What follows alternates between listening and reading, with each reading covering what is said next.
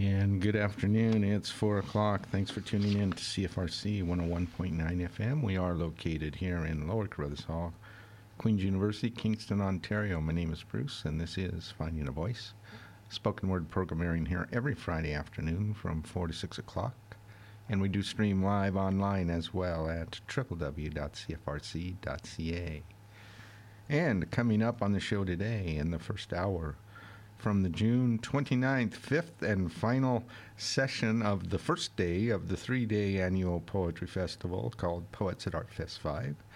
You'll hear a reading by Honey Novick. Moving then into the second day of the festival, you'll hear a reading, a reading by me, and then a reading uh, by Elizabeth Greene in the first full round that day. And in the second hour, uh, from again the June 30th, first full session of the festival. You'll hear readings by Carol Tenbrink and Susan Gillis. And then following them from the second session and first reading there, you'll hear a reading by John Steffler. This, though, first, the usual hourly announcement. Occasionally, some poetry, spoken word, or music played on this show may contain strong language, but it's all played in its entirety with content unedited to honor the creative integrity of both the author and the piece. So, to begin, and as we begin, what will for the most part consume this show is still for the next several weeks, or at least a few weeks. And uh, already a few weeks into it, uh, you'll hear today, again, the final reading from the first day, and then the beginning uh, readings from the second day. And let's go ahead, and I should mention as well the festival is, three day festival is tied to the much larger ArtFest Kingston 2019 three day art, uh, artist festival as well.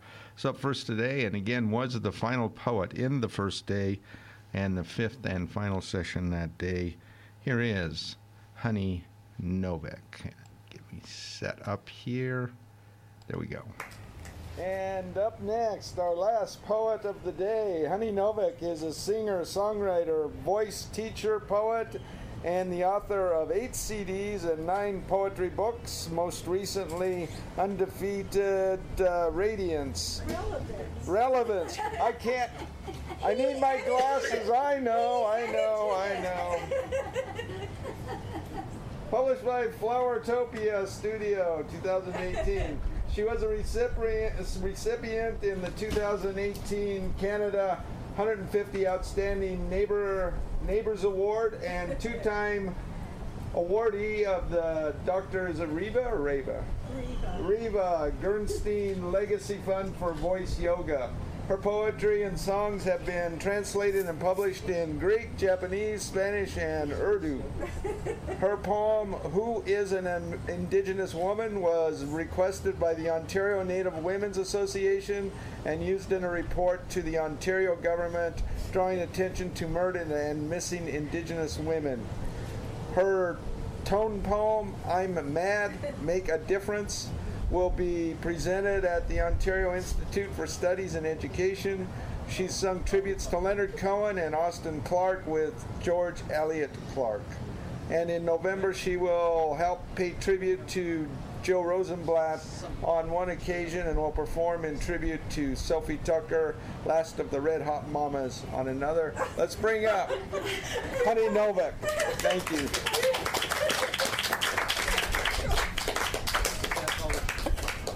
You are talking about me, right? Anyway, I, I don't even know what to say except this is so phenomenal. It's such an honor to be here. Ah, and so much I want to say to you, but let me. Uh, I have friends here that I've known for decades, and I have friends here that I feel I'm just meeting, you know, that because the time is right. So, having said that, let me introduce myself to the ones that don't know me. Um, in in the, I mean, okay, so you all know I'm accomplished, big deal. Um, this is the deal. Uh, I I am here in front of you because once upon a time I wanted to be heard. It was that simple. And I didn't know who to talk to. I mean, people, you know, uh, I had such a hard time. I'm, I'm, uh, I call myself misunderstood. And this is the truth. When I was in my early 20s, there was a contest. I live in Toronto, in the Toronto Sun, and they were this comedy writer was looking for Miss Right. And I decided I'm going to enter and tell him it would never be me because I'm misunderstood. I actually won. And uh, what I won was a steak dinner, and I'm a vegetarian. So that goes to show, you know. okay, so because I wanted to, to be heard, um, I expressed myself through song, and then when I began to age, uh, I wanted to make sure that I still could communicate, and so I decided to write. I would start off writing songs, and then my songs. I'm mentored by the late Irving Layton, who told me that my songs are songs, they're not poems. Oh man, that was interesting. So, anyway, I wrote, I caught the attention of several people, and um, I guess to make a really long story short, I my my writing was read by really I don't know what I would do without you, Bruce. Sorry to you know to put you on the spot like this, but you know I'm I'm profoundly appreciative that you see value in what I have to say because I'm not a contest winner. I'm just an accomplished person, you know. Um, so to have somebody read and then feel that other people should read my work. Bruce. Now, in November 2017, I lost three friends in a matter of several weeks. And so it kind of bummed me out until the beginning of 2018 when I had to either, you know, get off the pot and do something with my life.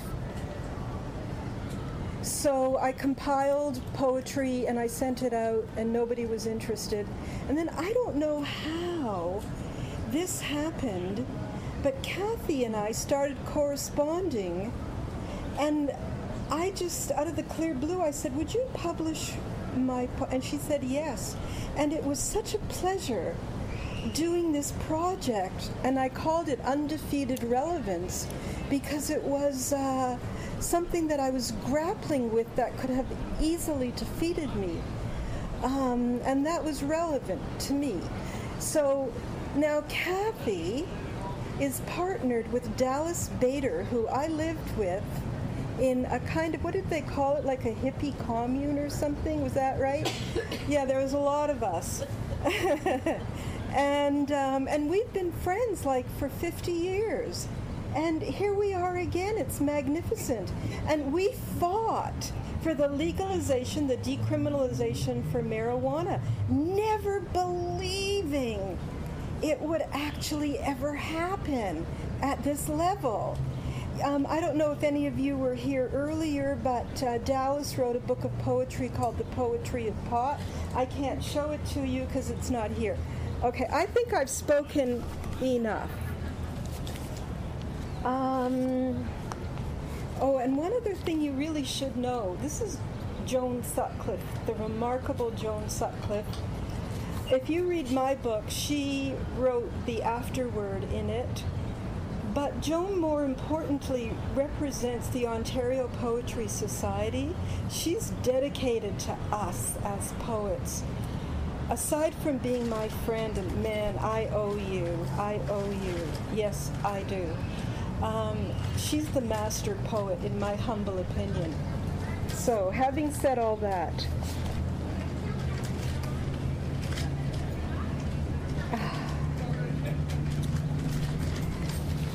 one more little story. Uh, this is the hardest.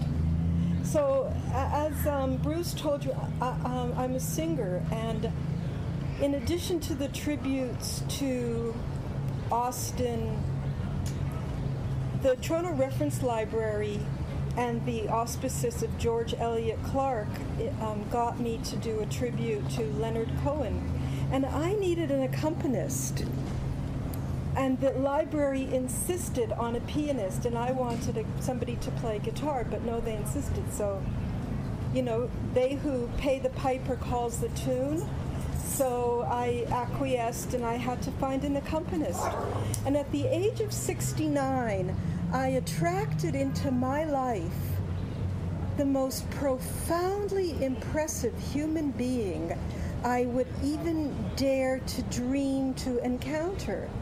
And it was awkward for me. You know, I'm I'm of a how shall we say, I'm in my dotage you know, and this was a, an incredibly interesting young man that inspired me to write poetry.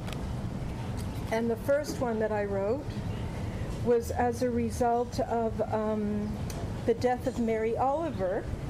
My friends and I decided to write a poem when she died in January. So this is based uh, on a conversation with NG as a tribute to Mary Oliver. Loneliness. He asked me about loneliness. Mine, a mantle worn by an only child. His, a failure of a once familial man.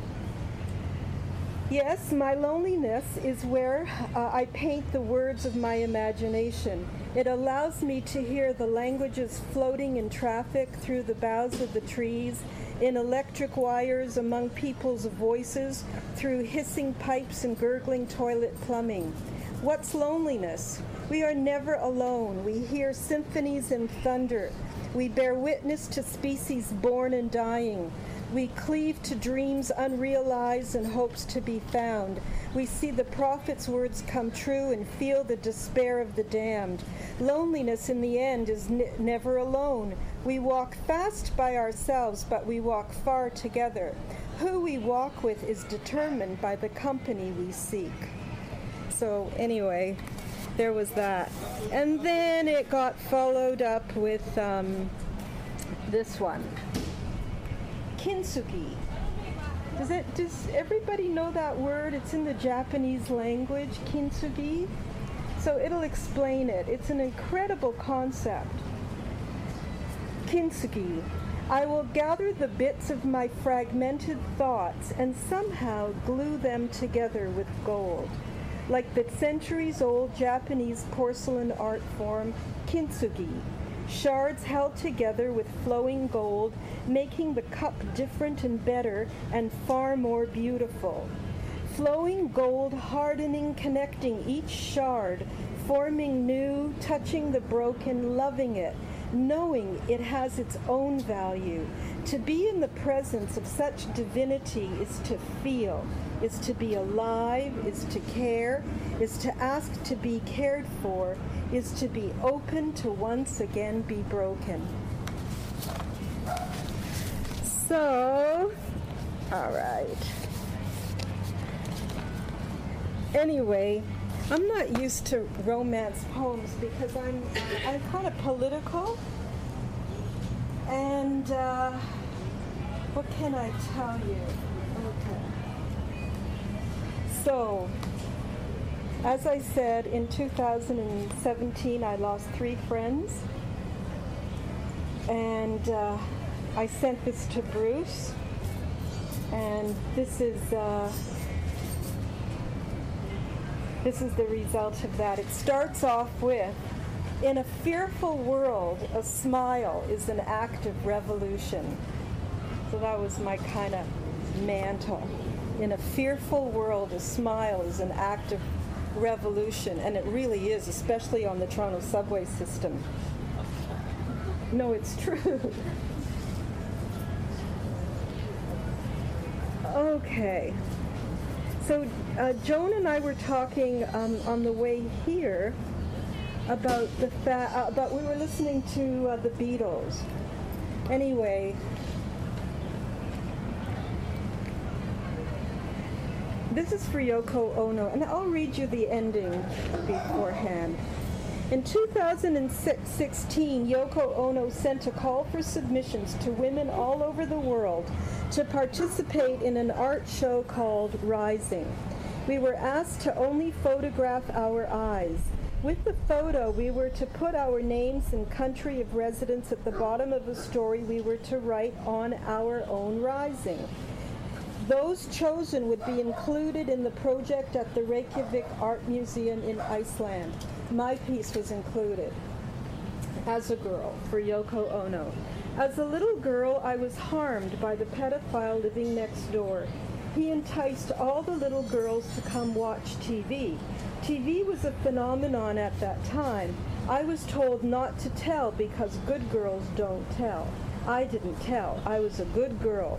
But the bad girl on the other side of the street told her mother, and her mother called the police. My mother hit me for not telling her and then telling me I will forget about this one day.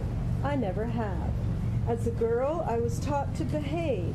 Ankles crossed, dress hem, hem over the knees, don't get dirty. But I didn't cross my ankles. I wore pants and I loved the feel of dirt on my hands. As a young woman with breasts developing, men and some women assumed they could touch me without my permission, and I would be generous. I wasn't and became shrewish. As a buxom woman, conversations quite often were and still are addressed to my chest. Once a young man pulled my bra back strap. I turned and grabbed his privates. He left me alone after that.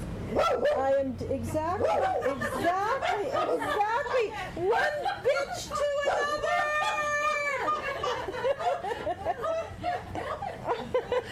exactly. Oh dear. Oh man, I don't even know if I can finish this. oh, that's so funny. Okay, get ready for the chorus. I am damaged but not broken. I am hopeful. I have risen from despair and found hope. I have gained strength and kindness. I am resilient and caringful. I know I am different. I respect me and have found ways to try to respect those who try to take me for granted. I am an arising warrior, mouthy, smart, articulate, fun, trustworthy, kind. I am arising. I are, I sing. So that was for her. Uh, wonderful project. Um, how much time do I have? Because I have no sense of time. So how much is that? Like in terms of what? So two poems? You know what I'll do? I'll give you snippets. I'll give you snippets. So Bruce talked about the, the poem for that was done for the Ontario Native Women's uh, Association. Who is an Indigenous woman? I am who? I am her. I am who is she.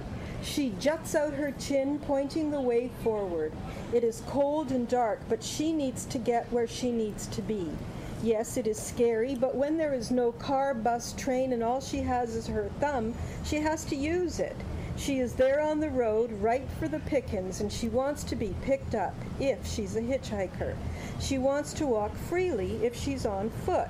She is brave and fearless and vulnerable. She knows the road is rife with predators, but she needs to get where she's going, and on the wisp of the wind, she throws her fate to the unknown and goes.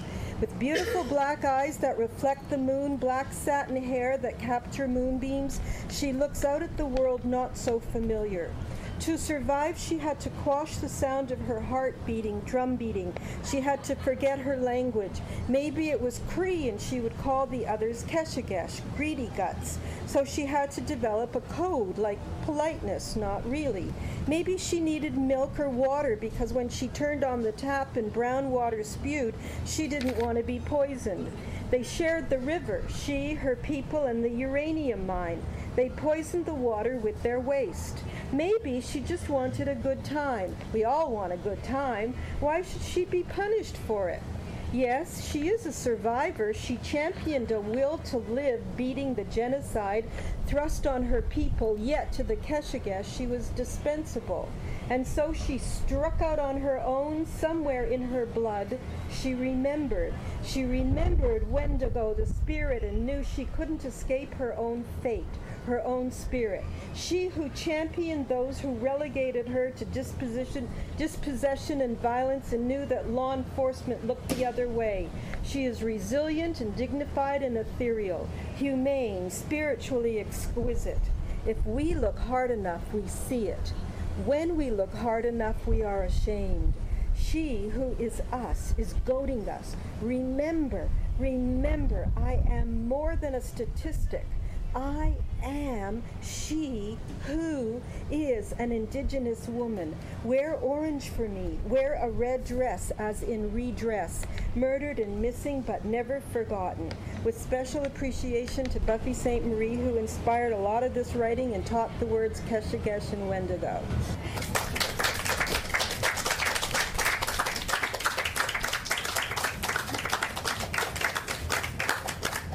Let's give her another hand.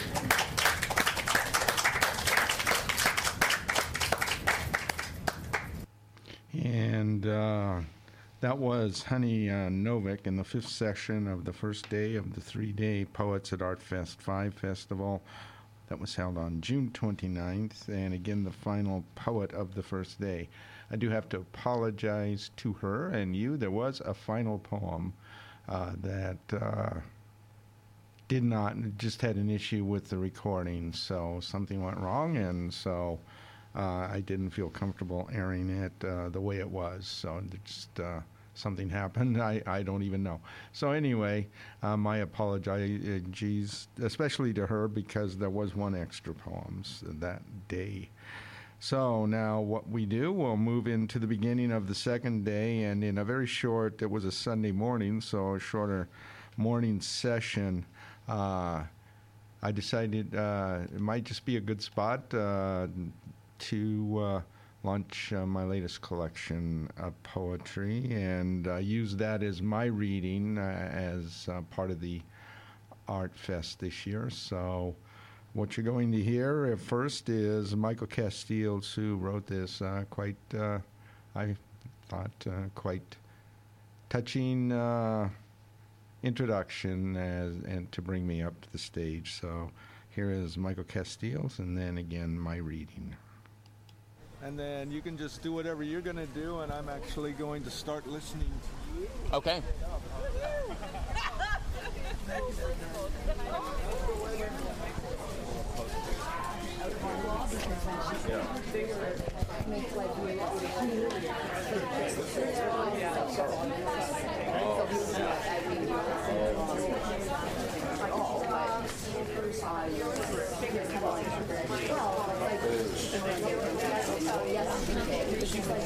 Hi there, everybody.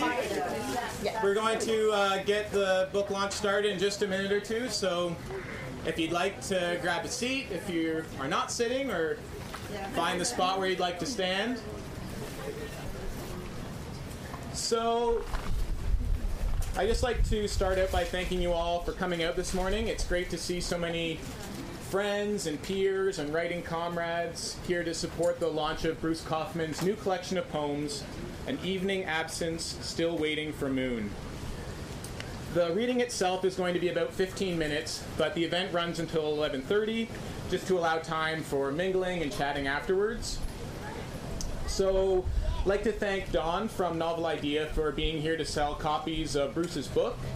Um, other books that are here in the tent uh, are available, but directly through the author, or I think through Bruce. You can pay him, and then he'll pass that money along to the author afterwards. So I'm truly honored to MC this morning's event.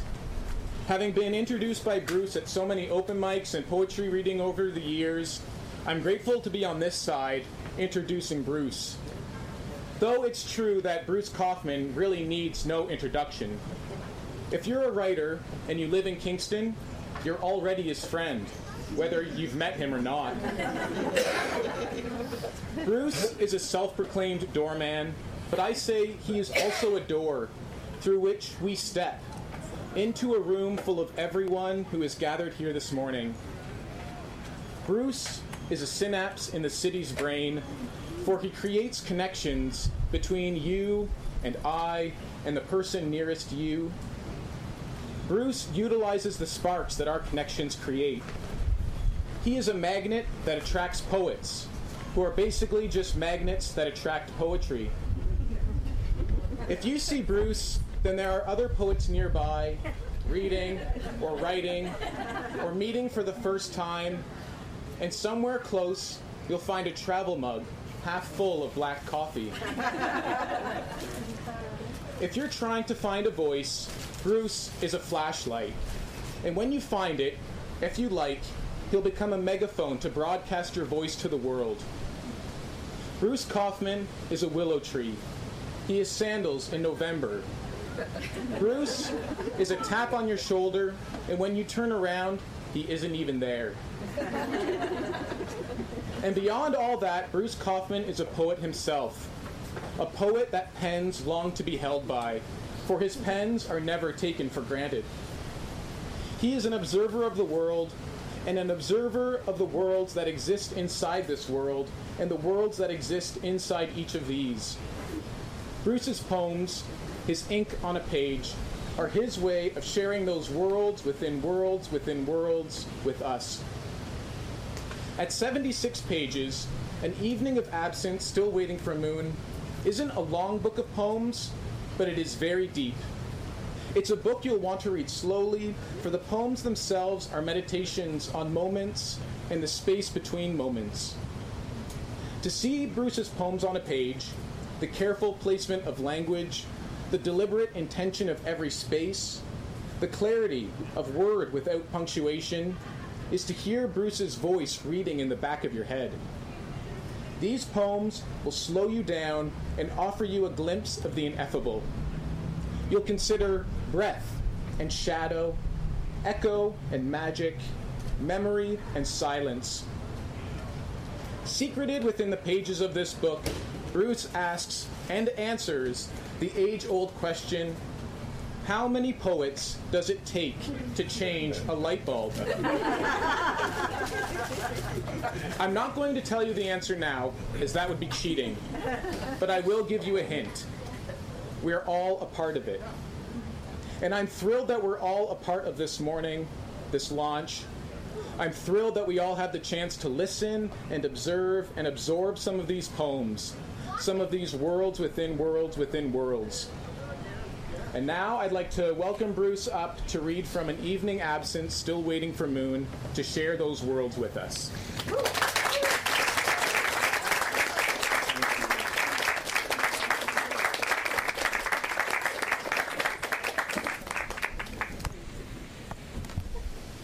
Thank you, Michael, for those incredible words. Thank you. And I'd like to thank all of you for coming out this morning. So this is very heart touching. Thanks. Would also like to thank Don for coming to help out making this uh, very easy. So thank you for that.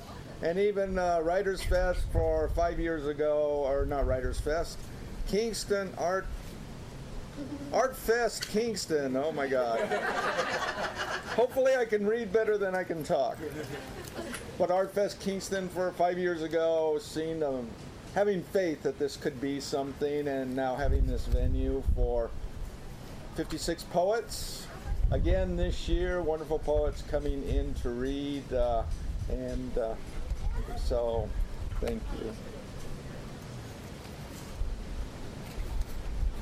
What I'd uh, like to do before I read from the book, though, is uh, my favorite poet uh, died on March 15th, W.S. Merwin, and it struck me deeply. And I wrote a number of pieces to work myself through that, and I'd like to share one, and it is in response to uh, one of his single line poems and that poem of his was called Elegy, and the poem itself was Who Would I Show It To? And so this poem of mine is called For W.S. Merwin. I don't have a massive poetry library, but still well over 200 books, all arranged alphabetically by author, nearly two dozen of them Merwins. This morning, after having learned last night of his death, I rearranged the bookshelf, created an upper space on the top shelf right side, and pulled his books from their spot, placed them there, added my two books of his prose, and they sit as if shining above all the rest, a mo- memorial of sorts, an elegy.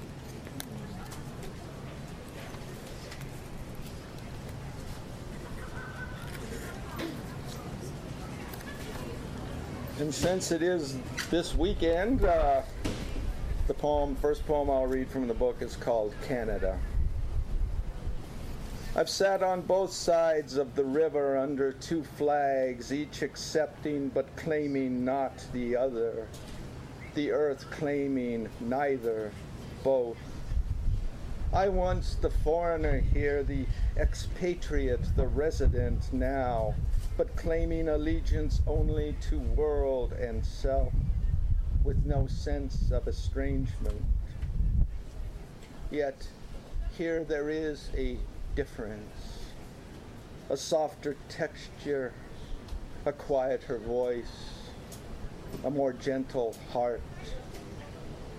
I am certain that 10,000 years from today, as they dig up the fossils of our lives, on each side, they will notice the softness of those here and will wonder why.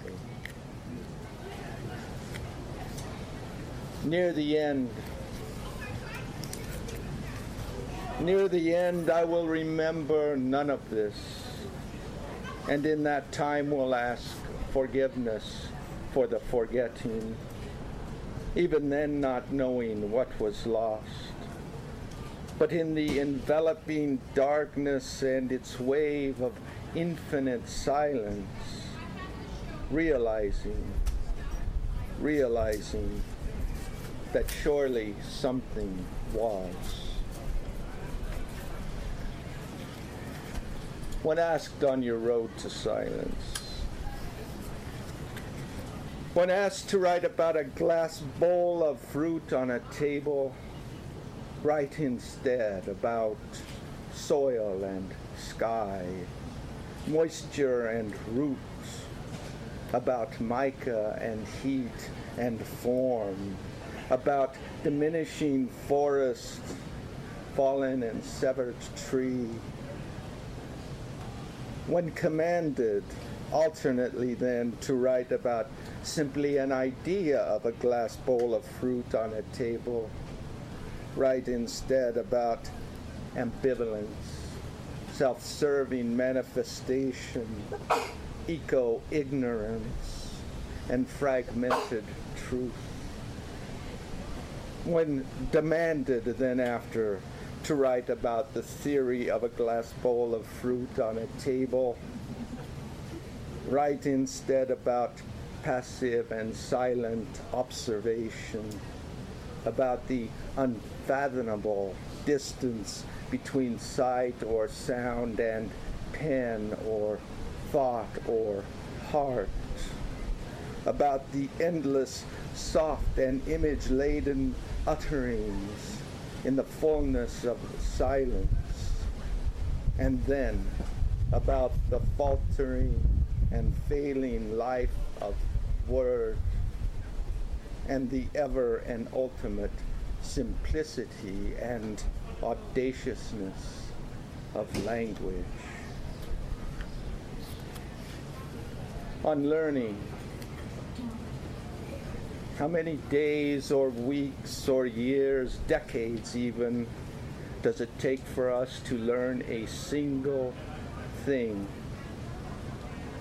A lifetime perhaps, and that then carried out the last door as we leave. And in that echo and dust ricocheting and settling after behind comes the new life, the ever next generations arriving in their newer flesh, and they at birth, listening to and then softly whispering back the first few words of an echo heard. Pulse. It is not that staccato heartbeat within as much as it is that steady, symphonic, metered rhythm of shared heartbeat between.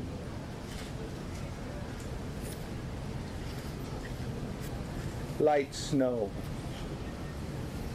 snow, silent, gently falling, dancing, catching the low light of street lamps. It wears that light to the ground, then sleeps on two sides of silence.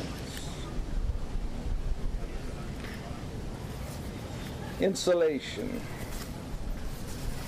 How to insulate myself from the noise of the day, from the echoing shouts of history. How to distance myself from the pompousness of logic, the world never becoming deaf to that noise. Two men sit beside me in their too loud, too long, too proud conversations between the pages of their newspapers. Newspapers. Only telling them what happened yesterday. While a new morning away from this is spinning outside, already, already weaving itself in the still color and fullness of what it is becoming. It has lost them. They are lost to it. Tomorrow morning, with their papers in hand, they will read about a short remnant of a single small thread of the full blanket of this day, and they will look up from their papers. They will talk about it loudly and long and tell themselves that they know while a new day outside is weaving its new threads into a curtain to protect itself from them. And I hope you can stay around this afternoon. There are going to be 16 wonderful poets reading this afternoon. And uh, with that, thank you for your attention here. I'm going to read my last two poems. Gardens. Again, this morning, that faint sound you always hear in this place. Elevated just slightly to your right, you'll notice again the same small, well tilled garden you see each day on your walk past. You will believe you know it well, and you do. The same rows of tulips, the intermittent batches of daisies, chrysanthemums, small ferns, and other bushes for which you have no name. The occasional small bunny you've seen quite often, but never enough.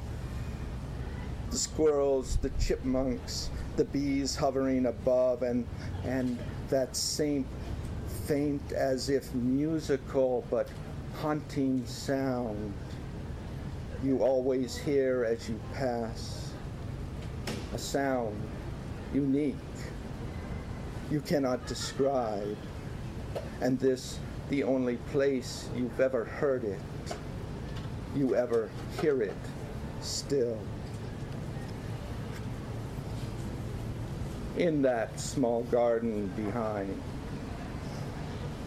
That sound, willows from behind and below, and there at the edge of that small and hidden garden, a simple mother robin stands and watches silent as beside her on the ground her dead fledgling sings.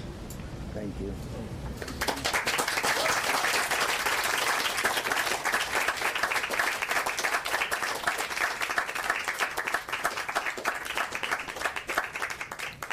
So thanks again, everybody, for coming. And uh, like we mentioned, Novel Idea is on site to sell books, buy books, get Bruce to sign them, and uh, we've got the space until like 11:30, 11:45. At 12 o'clock, the next readings start, and there's going to be Carol TenBrink, Sandra Davies, Elizabeth Greene, Susan Gillis, and then uh, I think the calendar for the events is over there. And uh, stick around if you can. Thanks again.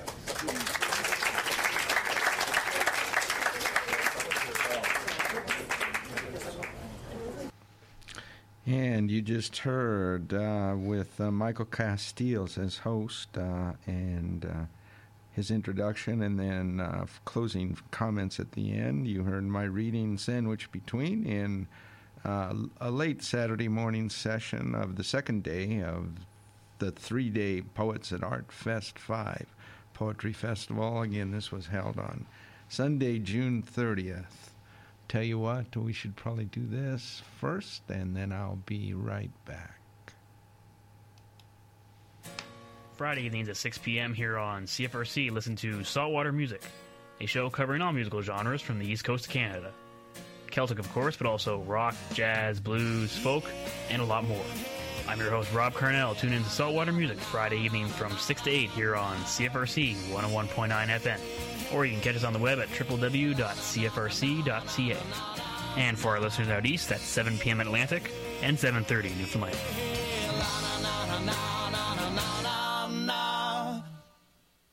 Since 1922, CFRC Radio has been the campus and community radio station for Queens and Kingston, Ontario. CFRC is both listener supported and listener created radio, bringing both music and spoken word content to our community on 101.9 FM and around the world on CFRC.ca. Support locally created media. Learn more at CFRC.ca.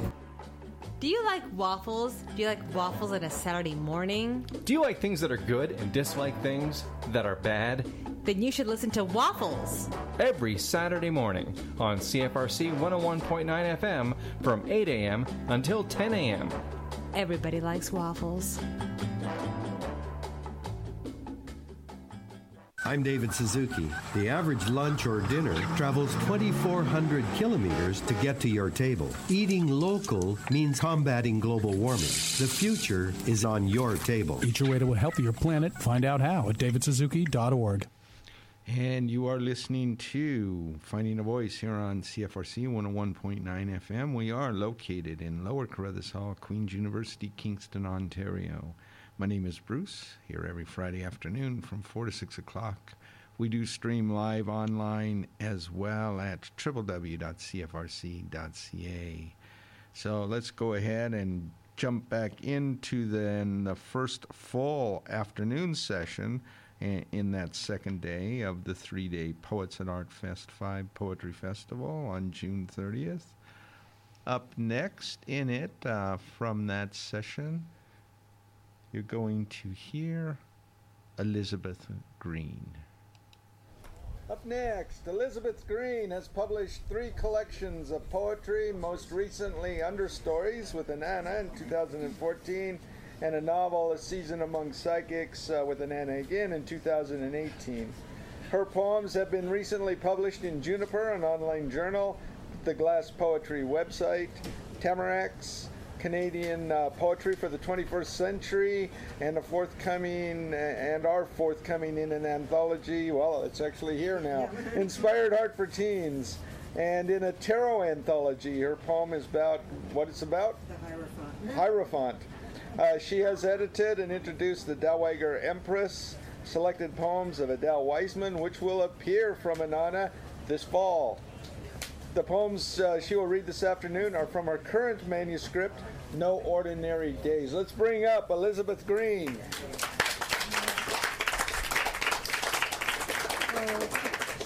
Well, thank you. Thank, thank you for coming, especially after Bruce's splendid launch. And Carol, that was a wonderful reading. It's, it's hard to follow. It's a hard act to follow. And I'm also very glad to be reading. Well, I don't read like that. Anyway, and um, and I'm glad to be reading with Susan Gillis, whose work I admire so much. Okay, so so I'm going to read three poems. Um, Elizabeth, can we ask you to speak up a bit? Oh, okay. Let, Thank you. yeah, let, let me know if you can't hear me. Thank you. And two, two of these are pretty untried, so I'm, you know, I probably feel apologetic. So, um, We want to hear. I should pass the book around. So, No fair, no fair. so, so the first poem is called "Hating Poetry," and it's the only poem I wrote for Sylvia Legris's poetry colloquium last year at St. Peter's Abbey. Um, I was lucky enough to be accepted into this poetry colloquium, but I, I was unlucky enough that the edits for my novel arrived the day before I flew to Saskatchewan. It, that was like May 5th. The launch was May 24th. I didn't have much choice, so I, you know, so I, um, I imbibed the vibe. But this this poem I wrote before when I wasn't deep in novel edits, um, and we we'd read one book on hating poetry and one book on why poetry, and I didn't think either of them quite got it. But then this is so short that it probably doesn't get it either. And you know, and let me know if you can't hear. Okay, hating poetry. I too dislike it. That's from Marianne Moore's um, poem poetry, very well known. And the last um, lines of the poem are from that poem too. Okay. I didn't hate it. I couldn't read it. The words stood on the page, black iron gates, closed to me. The simplest lines were puzzles I couldn't solve. Was it death or God or love? I panicked. I knew this was the end of being good at school. From now on, I'd have to take the long road round, work from failure, persist. I never thought there might be some connection between my mother's rage and my confusion about poetry. I never thought her flus, illness, anger might be symptoms of malignancy. She kept herself alive for 20 years by sheer will, partly so I wouldn't be orphaned as a teen as she had been. She never read much poetry. At college, two years later, I walked under flowering crabs. Words snapped into place. The gates opened. I walked through into poems. Hopkins, Dylan Thomas, Marianne Moore. I know what she meant by I too dislike it, but I also understand imaginary gardens with real toads in them. okay.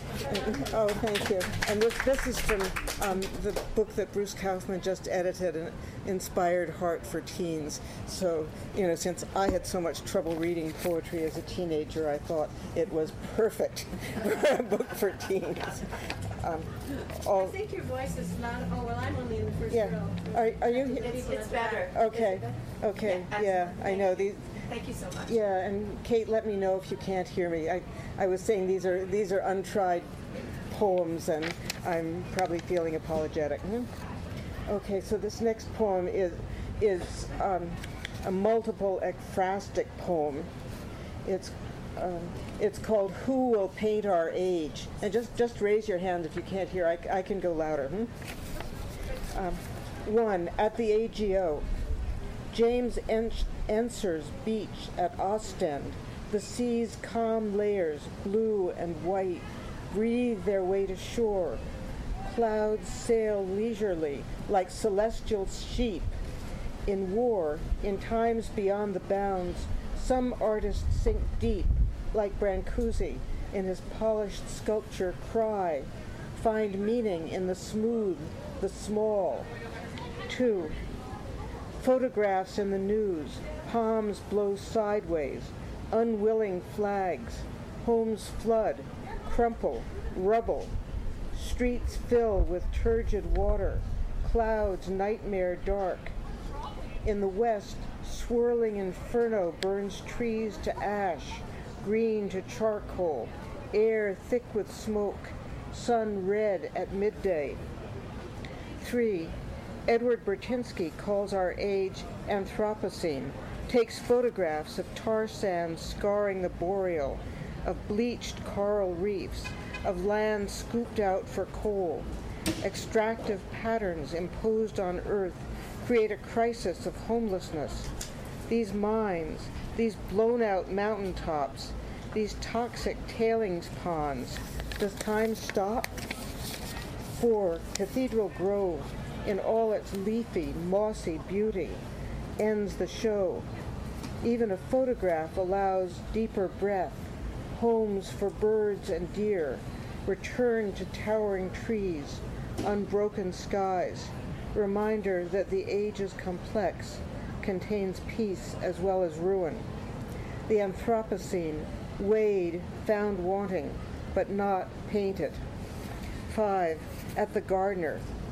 Ai Weiwei's ceramics show unbroken, marble surveillance camera on a marble plinth. The focal point, six Chinese jars, traditional blue and white, stacked into a pillar tall beyond my stretch. Traditional shapes and patterns, but the blue figured paintings on the jars show refugees walking in desert or storm lashed at sea, a dragon blowing waves against their open boat. Another shows a tent city, another protesters driven toward barbed wire or shot at by police. In this quiet museum, in peace and gentle light, we see helpless bands of human, of humans, sun-scorched, storm-tossed emblems of our age. So that's that's the first time I've read that. You're you're the first people. Oh, thank you. okay, and this um, this last one is is a little more tried out, um, and it's a little closer to home. Um, it appeared in Juniper, not this winter, but last winter. Um, it's Blue Roof Farm Revisited. Some of you have been there and, and met Kim Ondaatje, Michael's ex. um, and I did run this poem by, by her, and she did correct everything I'd gotten wrong. so, so the, the poem may have flaws, but I think they're not flaws of fact. okay. Okay, this is Blue Roof Farm Revisited. That house will never let her go, says Helen. It hasn't. Kim, 89, bent, silvery, warm brown eyes, light starting to fall through her, leads us to her long, low kitchen, wood floors scuffed from generations of children and Dalmatians, gone now, the house marking their absence with silence. The large south window frames a perfect picture. Towering English walnut, pond, waterfall, red canoe drawn up on land for winter, November bleached stalks and grasses, gardens overgrown but with bones of care. Close by, jays, bluer than elsewhere, masked chickadees dip to the feeder. Chipmunks, red-tailed squirrels dart along the lawn, disappear behind stalks of dry, spent phlox. In winter, deer will crowd round the walnut base, grateful for the food Kim's poured for them.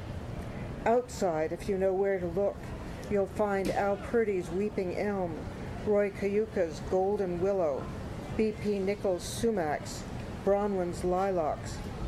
Inside, I miss Kim's paintings of factories in winter, of northern hills and brush. They've sold, settled into museums or grander rooms, as if they'd always been there. One enormous oak, not Kim's, remains, spread over the back wall.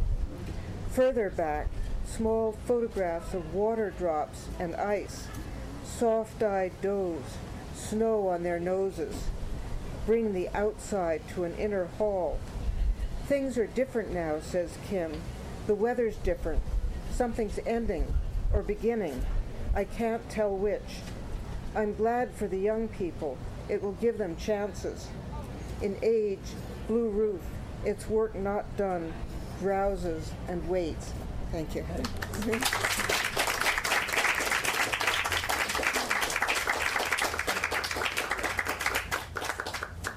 Is Elizabeth Greene? Let's give her another hand.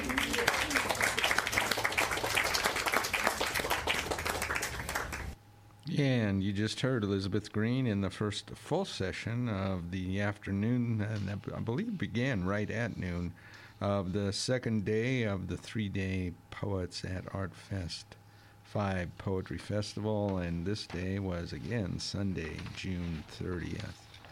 I should start to, I'm going to clo- sort of close the hour because I want to save a couple of minutes behind that for a few announcements, and then we'll just jump right into the second hour. How's that? So I want to say you are listening to Finding a Voice here on CFRC 101.9 FM. We are again located in Lower Carruthers Hall, Queen's University, Kingston, Ontario. My name is Bruce, uh, here every Friday afternoon from 4 to 6 o'clock, and we do stream live online as well at www.cfrc.ca.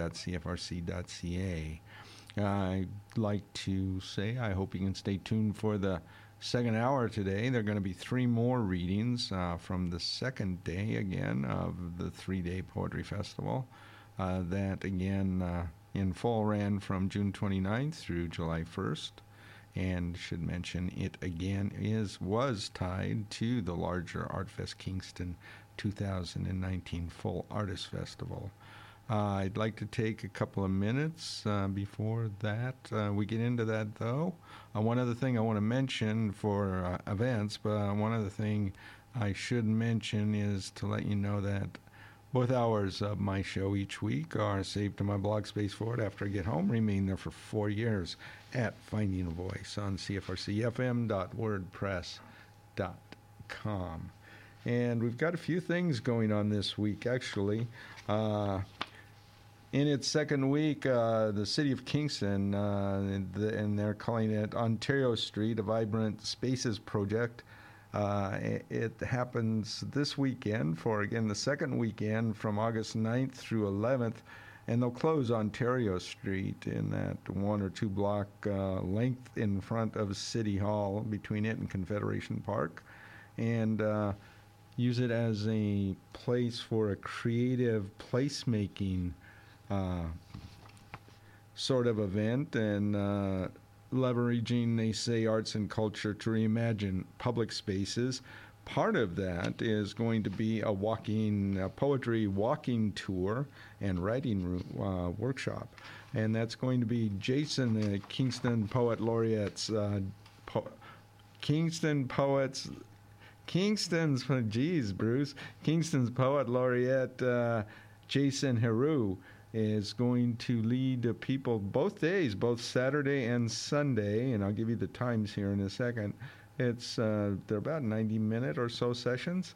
Uh, he's going to uh, take people on a poetry path walkabout, it's called, along Ontario Street uh, to discover poetry in unexpected places. So, and then uh, with your notebooks in hand, uh, you'll all come back to that seating area, I guess, in front of City Hall, and uh, will be a workshop there. So uh, this is going to happen on Saturday, so tomorrow from 10 a.m. to 11:30 a.m., and will r- happen again on Sunday, uh, August 11th. Uh, so two days from now, and that session will begin at 1 p.m. Uh, there is, I'm trying to see.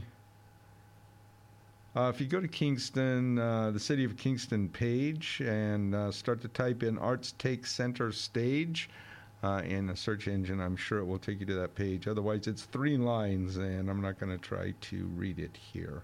So hopefully, you can find it there. Uh, might even be a Facebook uh, post for it as well.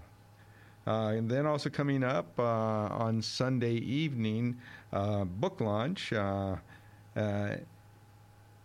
Sherry Huang uh, with uh, Layla uh, Pavo uh, Chisamore and uh, Ashley Elizabeth Best uh, will be doing a reading at Novel Idea Bookstore. Again, that's coming up this Sunday, August 11th.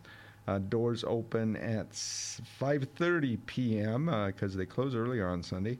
Readings will begin at six.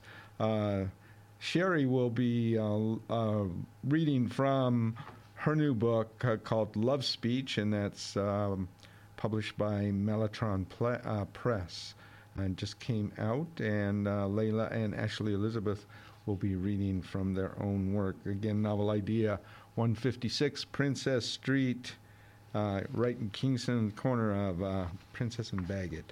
So I'm going to leave that for now, and it's 5 o'clock. So just going to let you know you're listening again to Finding a Voice in case you just tuned in. Uh, here on CFRC 101.9 FM. We are located in Lower Carruthers Hall, Queen's University, Kingston, Ontario.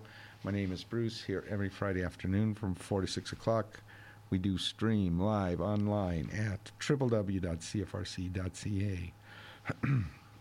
and again, in the second hour, as mentioned in the first hour, uh, we'll continue here with uh, what will be, again, for the most part, for the next uh, few weeks.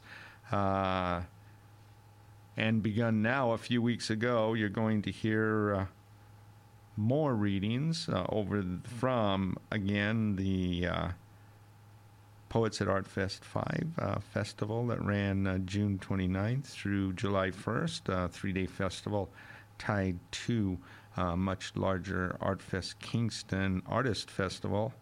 Uh, and uh, in this hour, uh, and you heard uh, Elizabeth Greene mention her, I had in the first hour uh, because she had actually read first just ahead of Elizabeth, but I had to do them out of order uh, just because of a timing thing and to fit into the hours. So, uh, this reading uh, in that same session, you're going to hear readings by Carol TenBrink and Susan Gillis.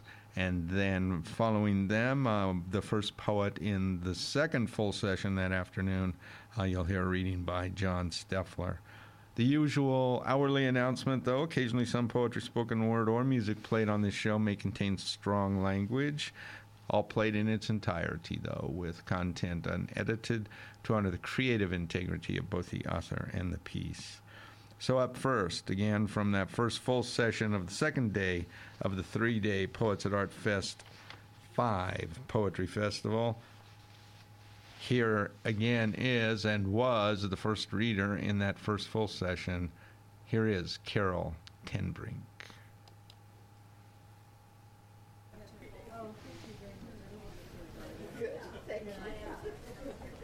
Well, welcome everybody to the first afternoon session of the second day of the fifth year now of this. Wow, fun. Yeah, it's hard to believe. It's been five years. So, thank all of you for coming out. And uh, you're going to hear some incredible poetry this afternoon. And in this first set, someone had to back out. So, you're going to hear uh, Carol TenBrink, Elizabeth Greene, and Susan Gillis. So, up first, Carol TenBrink is a spoken word poet and storyteller. She has performed around Montreal, Quebec, and Eastern Ontario for around 14 years. Carol says she likes to liven things up, bring verve and spirit to the audience. Let's bring up Carol TenBrink.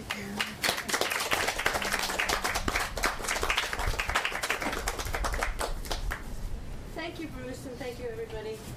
It's lovely to be here. I, I'm a, I must have come for three years, at least. Anyway, I'm sure it's an institution of Art Fest now. You can't do Art Fest without having Bruce's poetry part. Um, so I'm going to do a few poems for you. This first one is called Who Do You See When You Look at Me? And I, I'm just dating myself. I must have written this 10 plus years ago.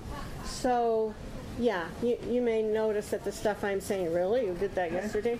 Um, who do you see when you look at me? I was born between two parents in a silent war. I was a speck on huge flat land. My mother walked by. Then I was a speck in the sky. Toothbrush tied in a kerchief. I ran away when I was three because my dad messed with me in my bed at night. Mom brought me back home.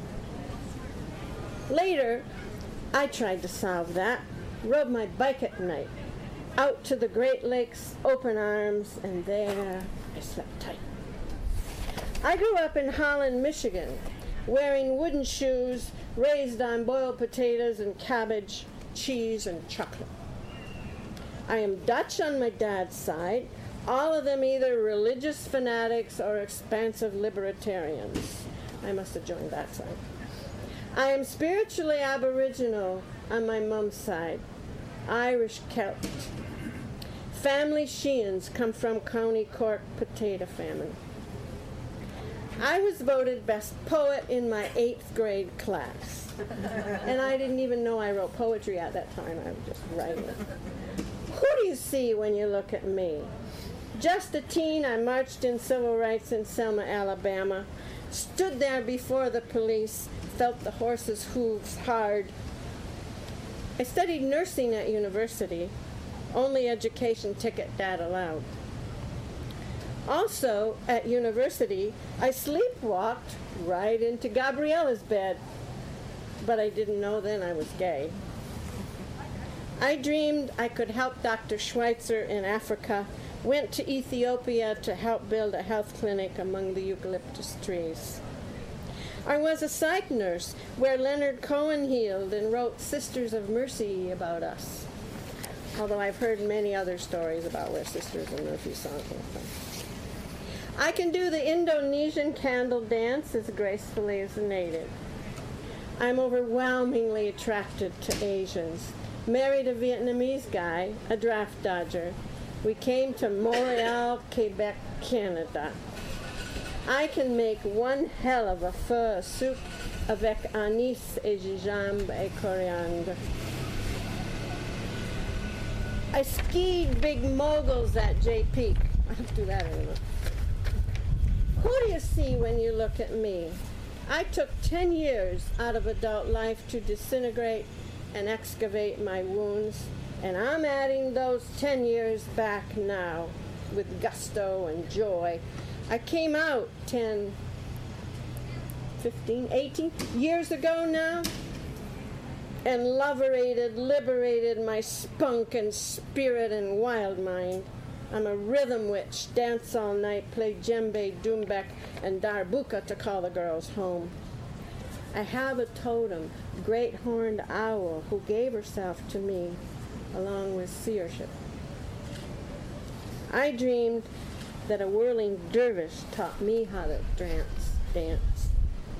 So, I can trance in lovemaking and warrior when I write. And just today, I've been born out of the last social box capable of holding me down ageism. So watch out, all you youth and everybody. I fly so high, so primal, I'll burn your little butts. and I'm still on that anti ageism track. We gotta keep going, older people. I'm warmed up now, Tina Jack.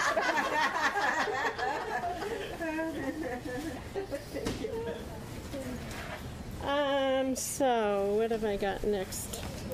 Uh, I'm going to do two pieces about musicians from Montreal. This first one is called Bye Bye Leonard, about Leonard Cohen. I don't know if the rest of you kept track, but I don't know which came first. In 2016, we heard Trump got elected and Leonard Cohen died. It was like boom boom, one, one day after the other. Bye bye, Leonard. Bye bye, Leonard. Hello, Trump. The best is gone, the ruins come. We lost a seeker, a gracious soul. We lost our symbol of Montreal. We lost his universal touch. We lost a lover and a monk. We lost a higher mind, a heart that dug so deep. So much lost. What's to keep? We must stand before a bully and do what's right. We must face a racist and keep, it, keep all others in our sight. We must confront male rage with collie's fierceness, and we must ignore the walls and build bridges. We must face our own delusions with plain truth. We must learn and learn fast how to love our Mother Earth. Oh, Leonard, where is there another heart so deep? You say the truth so clear. Only love can make us real. And we're never complete by the end. We just die one day and know how hard, how hard we did try. We try to learn to love. Leonard bids us steer our way, guide our precious hearts. May his deep heart ever sound in our ears as we're still waiting for the miracle to come. And the next one is about Lhasa. I don't know how many of you know Lhasa, um, an amazing singer who sang in Spanish, English, and language? French. How could I forget French? Oh my God, the Quebecers will have my neck. Um, all right, I'm mixing up the order. Here she is. Um, for those of you who don't know, um, she was a Montreal singer. She died January 1st, 2010. She wasn't very old, born in 72. She sang like a gypsy all over the world. Lhasa sang in French, English, and Spanish.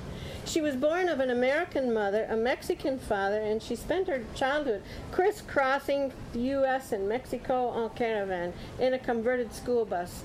Later, later hippies, I guess they were. So she came by her gypsy travels and her cultural entwining ways quite naturally. This poem is from a dream I had. It's pretty much straight the dream.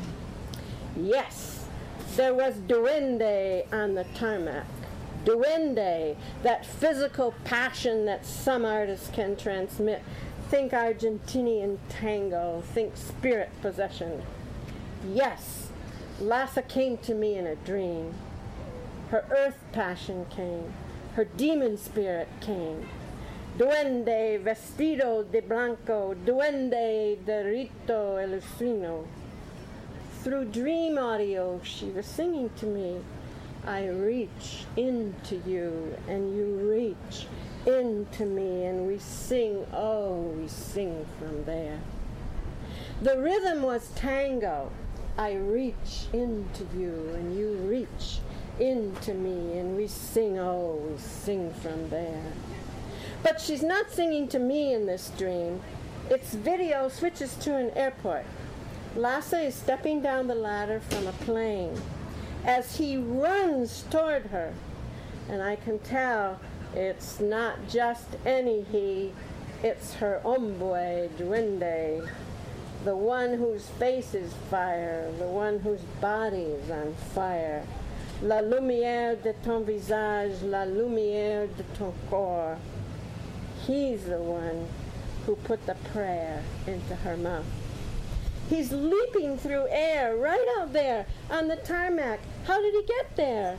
My dream self wonders. Out of arrivals bay, out of the terminals, past all the security. As her feet touch ground and her pace quickens, he hurls himself. They collide like hurricane wind hitting shore. He's so skinny, so tall. She's so small. They embrace and fall to the ground right out there on the tarmac. They collide like a hurricane wind hitting shore, and they lay down together, all alone in their moment, where all of us can see. He's so skinny, so tall, she's so small. And from the distance, we can just see bits of bodies and cloth entwined as they rock back and forth, back and forth, just rocking out there on the runway. I reach into you, and you reach into me, and we sing, oh, we sing from there. But what we voyeurs can't see, we feel. Their energy explodes. Nearby cameras flash lightning, a photo that went around the world and wound like sinew to hold us all together. My dream self knows this is a picture of what we all hunger for a big bang love, a cosmic spark. This was the beginning of her duende singing, singing like a sinew to hold us all together. She got up off the tarmac and she sang. She wove languages and continents together. She sang Duende locueno profundo tierra y amor. Duende locueno profundo tierra y amor. She sang from the marrow of her bones, from a deep, deep tear in the earth she sang, and the rhythm was tango. I reach into you and you reach into me and we sing, oh, we sing from there. She sang love and she sang something much older than love. She touched an ache where we all can feel our dark beginnings. We could feel, perhaps, we've been torn from some other galaxy. She sang the tears of our primal departure. Her voice so true, her light so strong, her power so dark. She came to us from so far away, from a place so deep we're still longing for. And then she departed as quickly as she came. Duende muerta, duende sudor, duende muerta, duende sudor. Was she too much for us to bear for long? Or were we, in our stumbling across her light, too crude, too awkward? We love you, Lhasa. You are gone. Your voice remains. And this is what we hear. I reach into you, and you reach into me, and we sing, oh, we sing from there. Aw, thank you.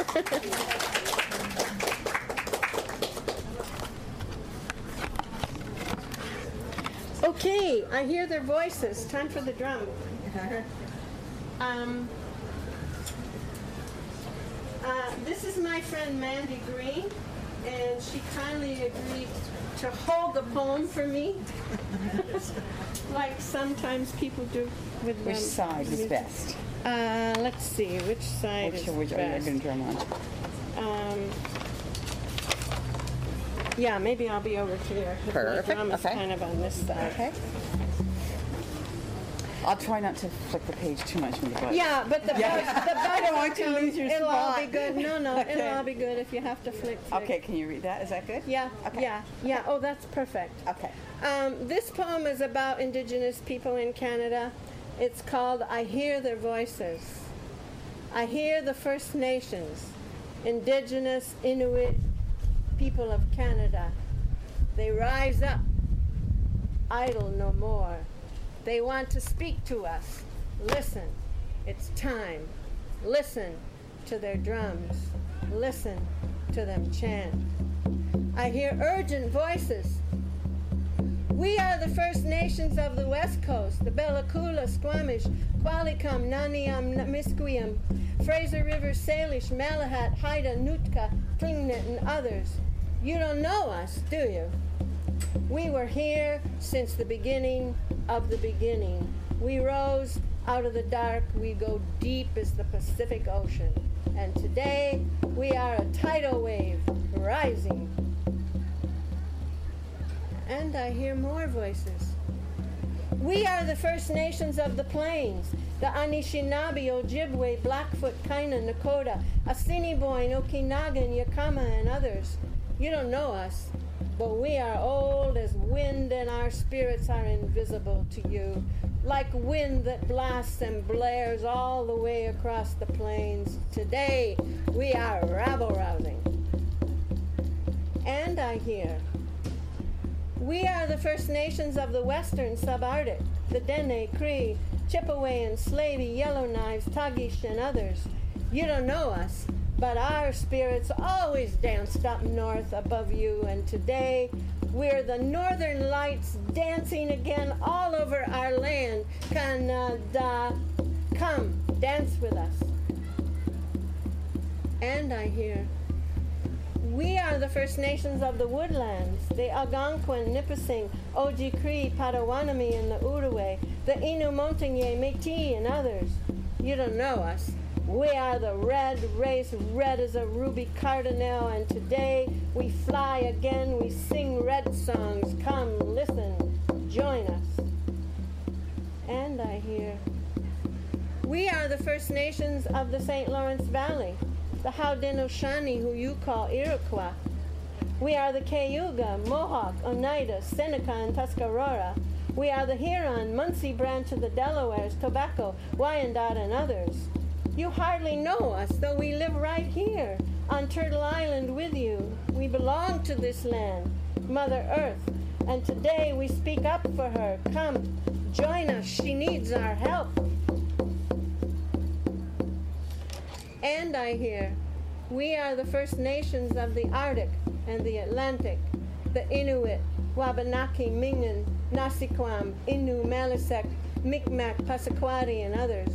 You don't know us, but we greeted the first white settlers, your ancestors. We helped them survive. We smoked peace pipes together. We signed land treaties, treaties of cooperation. Whether you honor those treaties or no, we now claim our lands. We're colonial no more. Come, join us, shake hands with us, and listen. Now, I seem to hear all their voices rising up together to say, In all our nations, we must speak to you right now. We are not assimilated, though some of your peoples took our lands, our children, though they choked our languages and our cultures, and many of you still ignore our plight. We rise now, and we're still here since time immemorial. We are all still here. 613 surviving First Nations in Canada. And it's time we get acquainted. It's high time we shake hands. We must speak together as fellow nations sharing this land. On your city buses, you hear French, English, Farsi, Patois, Chinese. But do you hear any Anishinaabe or Cree or Inuktitut or Micmac, Haudenosaunee, Mohawk? Probably no. Why is that? Bright red, bright red, fire red voices say, We have lived beside you as exiles on this land long enough. We've lived next to you as a diminished solitude long enough.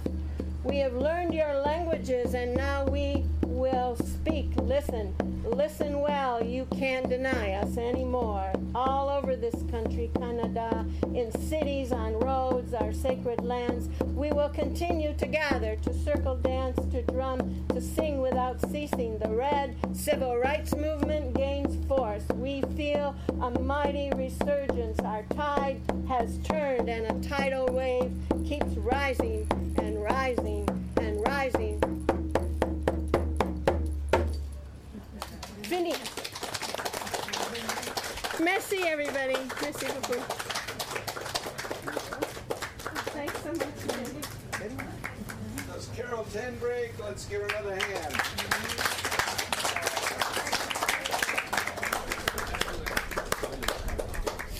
And you did just hear a reading by Carol TenBrink in the first full session, and she was the first poet in that full, uh, full set, first full session on the second day, Sunday, of the three-day Poets at Art Fest Five Poetry Festival. And up next in that following session that day, uh, you're going to hear Susan Gillis.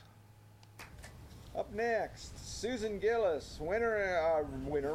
She's a winner too. Writer and editor Susan Gillis has written four books of poetry, including Volta, which won the A.M. Klein Prize, and most re- recently Yellow Crane. Uh, a love poem to the city of Montreal and a meditation on our times. She's a member of the collaborative poetry group Yoko's Dogs and co-hosts the online journal of microforms Halibut. Let's bring up Susan Gillis.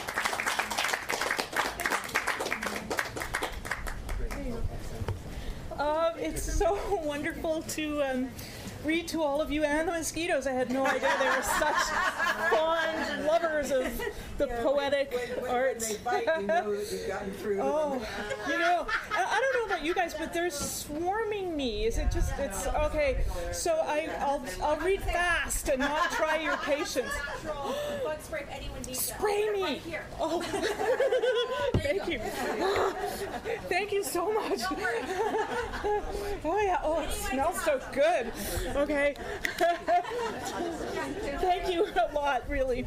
Um, so, uh, as Bruce mentioned, I, I work with uh, three other poets, Mary di Michele, Jane Munro, and Jan Conn, in a group called Yoko's Dogs. We um, we write together, and uh, after we sort of argue everything through, then we erase our names from everything we write. So it's all um, written by all of us. And I'll, I'll, start with uh, one poem from our, our book Whisk, which came out in 2013. This is called Lofty Sky a title we stole from War and Peace. Uh, there's a little moment when Prince Andre is lying on the ground thinking he's dying. It's, you know, well, no spoilers. um,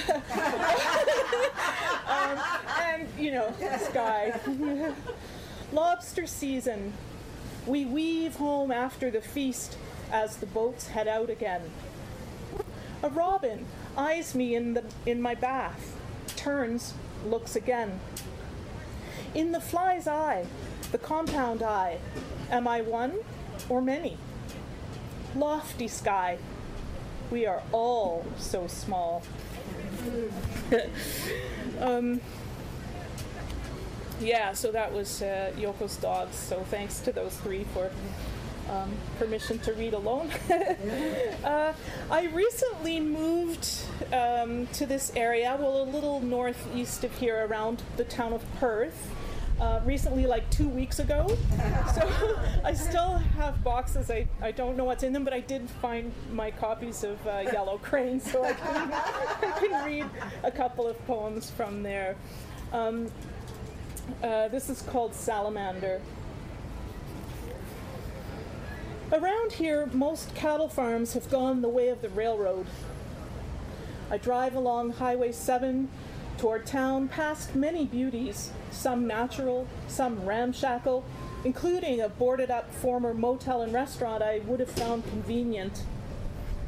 Sometimes I fantasize about taking over the lease and reopening it as a really happening joint. That idea lasts until about the next bend in the road.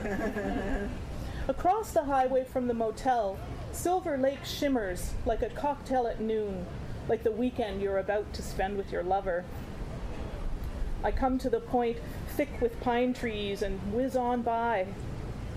Often, just before I get to the point, I notice two deeply suntanned men sitting on a floating dock, deck, dock below the highway. Further along, there's a shady pasture that rises up on the lakeside where the road turns away, cows in it that might be shadows or boulders. I have to be careful on this corner because, in a way, I'm driving not just through space but also through time. And hey, I'm driving a ghost car through a theme park panorama. on the way back, after a refreshing fill up at Bob's Petrocan and a quick duck into the Fresh Mart, the lake is on my left, and on my right, the real rolling fields open up, grand, dotted with hay bales and looking very modern. Some of the lakeside campsites at Silver Lake are so close to the road I can just about read the tent labels.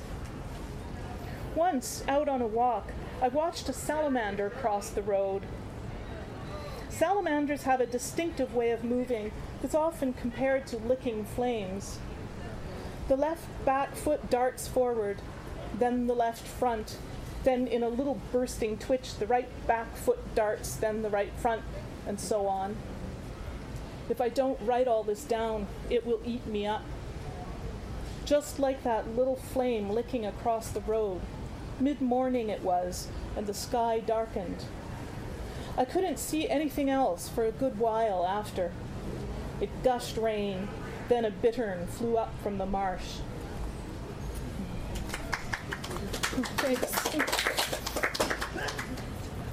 Um, one of the um, poems that this book is built around is uh, a long poem in multiple parts called Obelisk, and um, uh, I'll start at the beginning and read all the way through. so I'll read. Uh, actually, it's the last one in this series. When the bear came, I was searching for blackberries near the quarry. I had already walked through a wet hollow where wild mint grew and gathered some. I was carrying the mint in my pocket, pinching it and sniffing its oil on my fingers, when the movement came, a dark fleck drifting down the side of my vision. The bear did not notice me till I stepped back, brambles grazing my arms and face.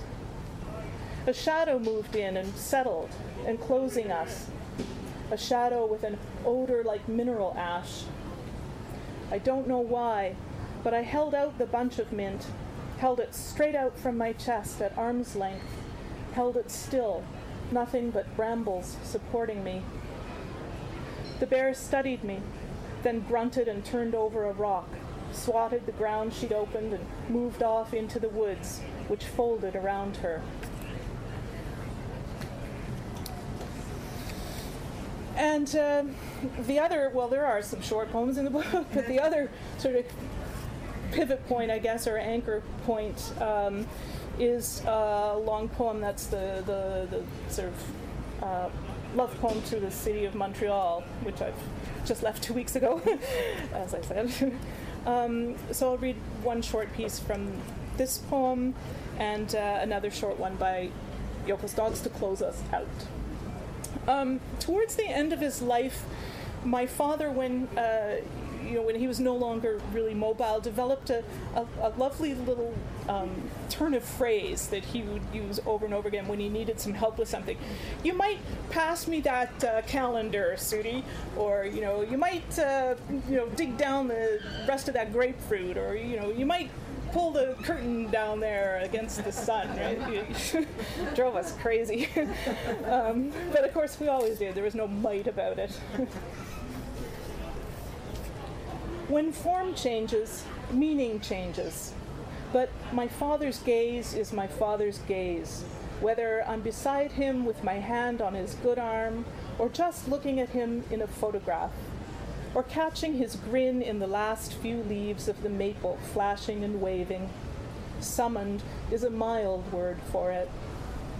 I reach up to the curtains, and if I'm not careful, I'll pull the whole contraption down. Thank you. His birthday is in two days. There you go.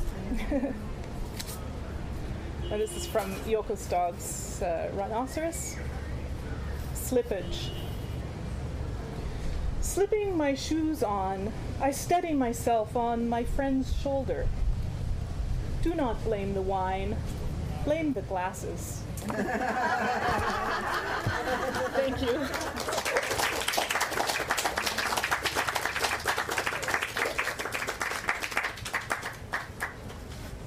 What's Susan Gillis? Let's give her another hand.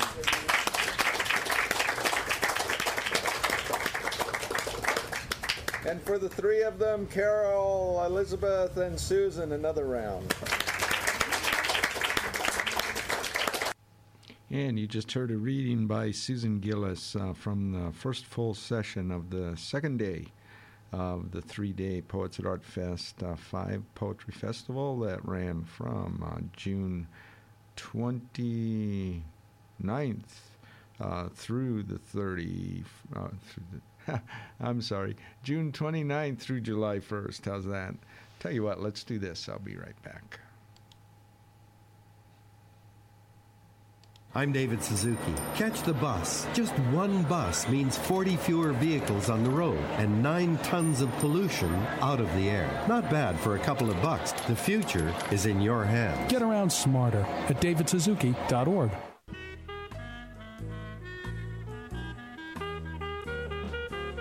Ladies and gentlemen, we interrupt our program of dance music to bring you a special bulletin from the Intercontinental Radio News. Sit back, relax, listen to some hip hop with the premium plus Friday.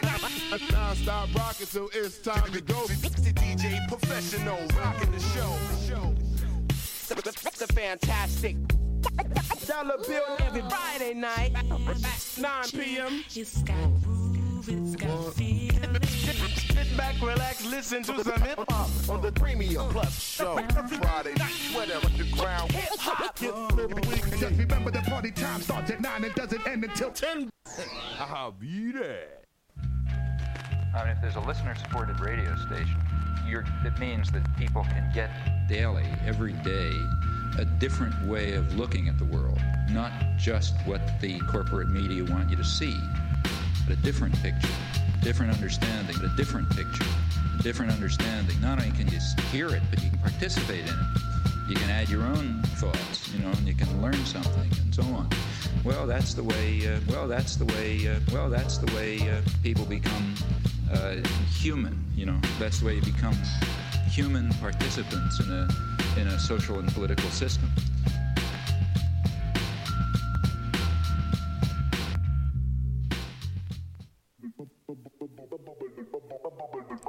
Do you like to dance?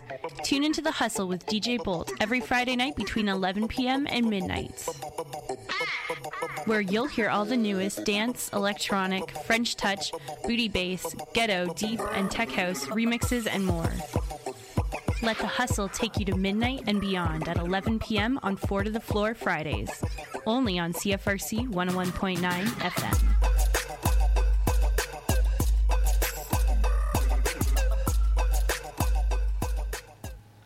And you are listening to Finding a Voice here on CFRC 101.9 FM. We are located in Lower Carruthers Hall, Queen's University, Kingston, Ontario. My name is Bruce. I'm here every Friday afternoon from 4 to 6 o'clock, and we do stream live online as well at www.cfrc.ca. Uh, coming up next, we're going to slide now into the second session of the second day of that three day Poets at Art Fest 5 Poetry Festival. And uh, be the last reader I air today, but he was the first reader of that second session that day. Here is John Steffler. Welcome everybody to the second. Is it the second uh, second session this afternoon? We're just about midway through this three-day event. It doesn't seem possible. So, thank you, those of you who came out, for coming out. Up first, John Steffler is the author of eight books of poetry, including The Grey Islands and Lookout, which was shortlisted for the Griffin Prize. He has also written two novels, The Afterlife of George Cartwright and uh, German Mills. His most recent book is 41 Pages on Poetry, Language, and Wilderness, University of Regina Press, 2019. And from 2006 to 2009, he was Poet Laureate of Canada. His next collection, And Yet, will be published by M&S in 2020. Let's bring up John Steffler.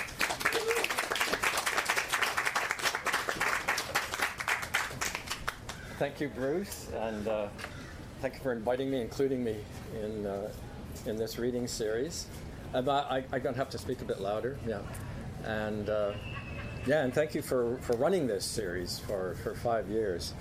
Uh, I'm just going to read four poems. Can you hear me? Okay? Is it? Yeah, yeah. Okay. I, I can. Can you? Can you? I, okay. Anyway, move in a little closer if it's if it's, if I'm quiet uh, back at the edge. So we've got something on my nose. That was just me. Um, That's very good. Okay, the, I'm going to read four poems. They, they, they all, each of these, uh, these are new. They're going to be in the new collection next year. Um, in each of them, I revisit and uh, explore my past, and uh, and I think uh, in the process also um, my culture in a sense, and I, I hope. Um, uh, that you find some connection with your own sense of your culture and your past. Uh, the first one has to do with a visit to the One Room School Museum here in Kingston. Have any of you been to this museum? Yeah, yeah. I urge you to go. There is this funny little museum in Kingston called the One Room School Museum. And uh, I myself went to a one room school. Uh, I went to this museum a few years ago in company with uh, Phil Hall, uh, who I thought would be here. I'm going to get him for not being here. and, uh, and also Joanne Page.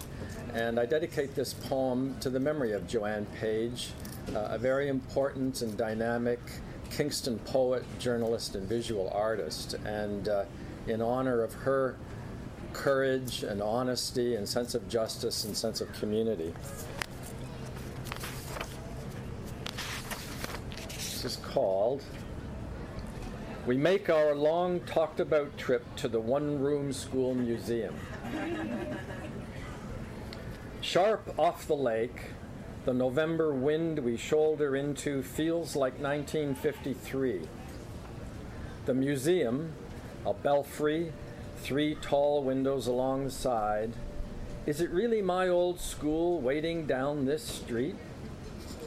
We're small again, all urges and don'ts. The door thuds shut. Museum air. No schoolroom stress fug.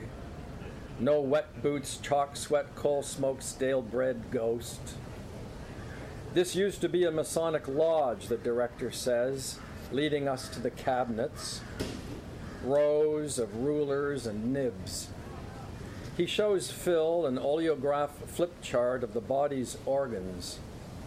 Joanne talks with his volunteers, three white haired ladies pasting wildflowers on greeting cards as they did in grade three. Past the labeled erasers, I lean toward tacked up photographs. A raw dirt yard tilts, glaring, humid, under loud June trees.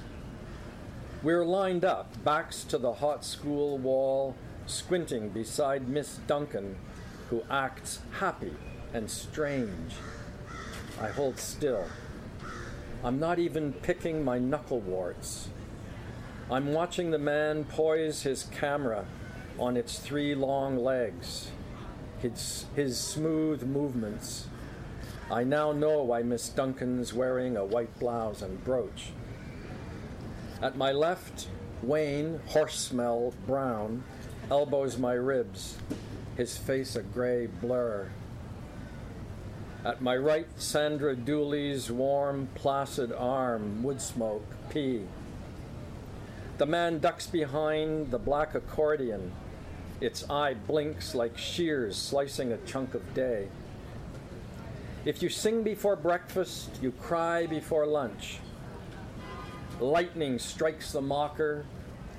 Death slips in by the empty cupboard and cold stove. They want to land, these children want somehow to land. They don't know where their ache pulls to some small, far, sickening, strange. They need to walk in plain hello after seeing, after gutted, bare howl to say is when it isn't. To be still here, you still here too.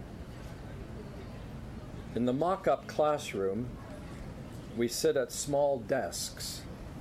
Phil says, when the local doctor came to their school to talk about health and asked if there were any questions, Phil raised his hand and asked where tears come from.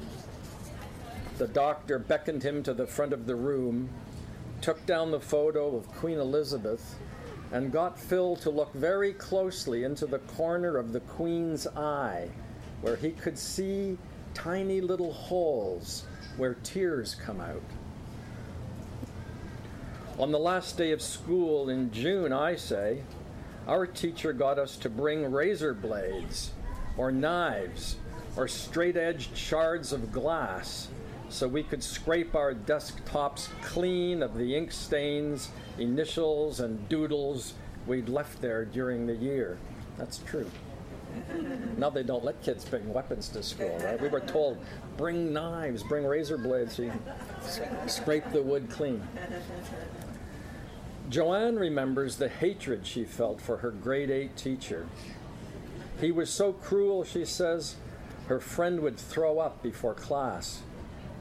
And then in December, the teacher read a Christmas carol to the class and broke down crying, sitting there in front of them on a desk, a sight that caused Joanne's hatred to open and show an unhappy human. And as the man sobbed and read and sobbed, Joanne watched the boy in the desk nearest to him dipping the hem of the teacher's jacket into his inkwell, and the ink soaking higher and higher up the flank of the miserable gray tweed.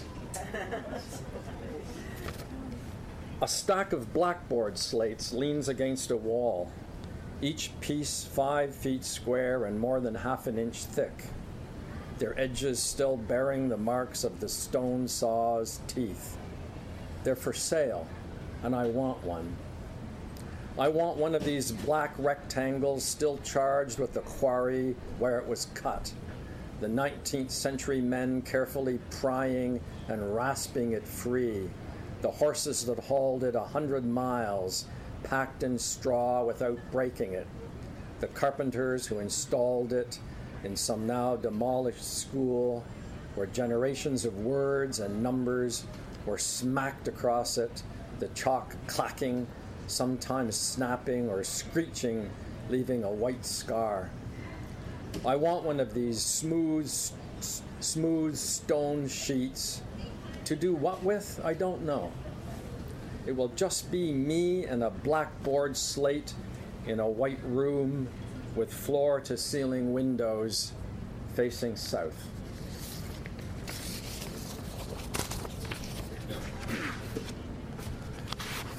And another memory poem. My father taught himself arc welding. Alone in the cellar, he wired the welder directly into the fuse panel's main feed. And every evening, billows of burnt metal smoke pulsing with green blue light boiled from the open cellar door next to the kitchen. Carried off by mosquitoes. Um, okay, every evening, billows of burnt metal smoke pulsing with green blue light boiled from the open cellar door next to the kitchen. Zot, zot, zot. He was down there in gauntlets and dark lensed helmet bent over the sparking rod, while the lamps and ceiling bulbs in the rest of the house wilted to migraine brown. And I Love Lucy shrank to a white dot on the TV screen. We sat in the dark, the room racked by electric fits filled with vaporized steel. We could only wait. He was under a spell, determined to master the incendiary stitch that fused metal to metal. And to waken him would have unleashed something worse.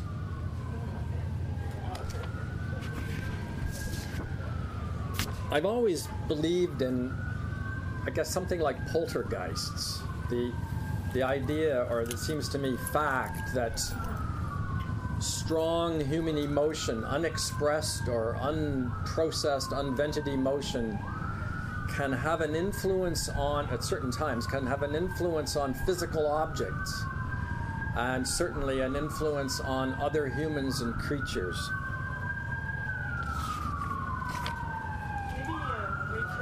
Sorry? I'll just wait a minute, yeah. It's getting really loud.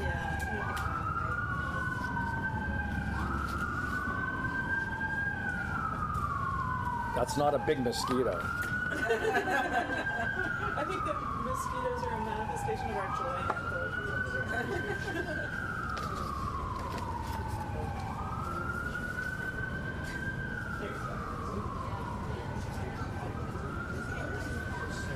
Okay, this, this is called Disturbance from an Empty Room. My sister moved out at 15, and the fighting stopped. And for months, I heard my parents' footsteps in separate parts of the house, and the silence of her room rang in my ears. I was 10. I spent days alone in the barn's loft, building a hay fort, a thick walled cave in the high cavernous space with its blades of dusty light, in the stillness above the stall where her horse had snorted and paced. Where one fall Saturday afternoon in my dark burrow, talking out loud to imagined people, I pushed my hand out through a seam in the bale wall to feel fresh air or imagined rain, and a hand seized my hand. A dry, cool, flat palmed, barky, strong hand gripped my outthrust palm where I couldn't see it and pulled it silently for a long time. I was silent too, my shoulder and cheek drawn tight to the stubble wall. And then the hand let go, and I crawled to the fort's low door and looked out, not knowing who or what I'd find.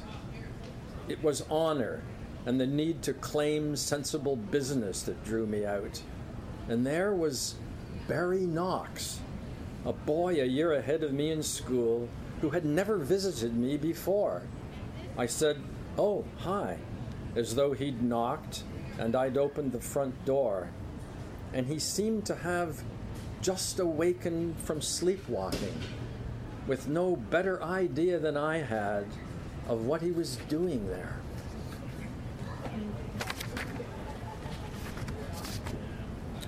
And finally, a piece called 23. Uh, the, the farm or quasi farm I grew up on was just north of Toronto, and by the late 60s, early 70s, you could literally see the suburbs of Toronto, subdivisions coming from the south closer and closer, like, you know, Birnam Wood coming to Dunsinane. I could see that. 23. As long as I had a mind, I was thinking. I was 23, married that spring, my wife and I lying on the grass behind the house where I'd grown up. As long as I had pictures on my screen, I was thinking, I wouldn't care what they were. They could be ragged claws scuttling, it wouldn't matter, I wouldn't care. We lay on our backs on a blanket, and what I knew was the farm's last summer earth moving machines were snorting diesel clouds just over the hill. Just over the hill, rows of houses were going up. As long as I was a witness, it wouldn't matter if I was one eared, poor, alone. I was 23. My young wife and I, side by side on a blanket all that afternoon, watching the light travel and slant and the light soaked clouds build and dissolve and build from nothing but fine, fine blue, the moving, the moving forward world, wearing and tumbling, I thought was what I was. I thought I'd always be a kind of smile, a screen with the feel of a smile, with something filling it. I was wise, I was strong, I wasn't afraid of what would come. There were years and years ahead of us over the hills. Sky and more sky. I thought, as long as I had a mind, it wouldn't matter what it held, what it played over and over. I was invulnerable. I was 23. I knew that awareness and victory are the same thing. The world is all story. It can't help being story. And whatever that story would be, would be mine. Uh, you live and learn.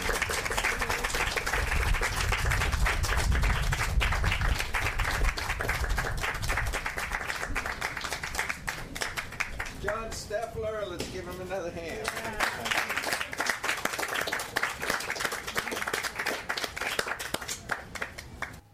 And you just heard a reading by John Steffler as we began uh, the second session of the second day of the three day Poets at Art Fest 5 Poetry Festival.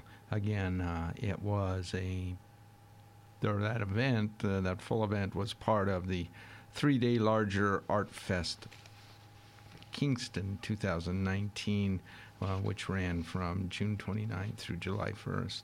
And I hope you can tune in next week to catch more readings from the second day and then uh, into the next few weeks as we bring out all 56 poets who were part of that event. I should mention, uh, well, you know, it's getting to that point. I think I'm going to throw a little music on to take us over to the next show. I'd like to thank you for tuning in today. Uh, you have been listening to Finding a Voice here on CFRC 101.9 FM. We are located in Lower Carruthers Hall, Queen's University, Kingston, Ontario. My name is Bruce.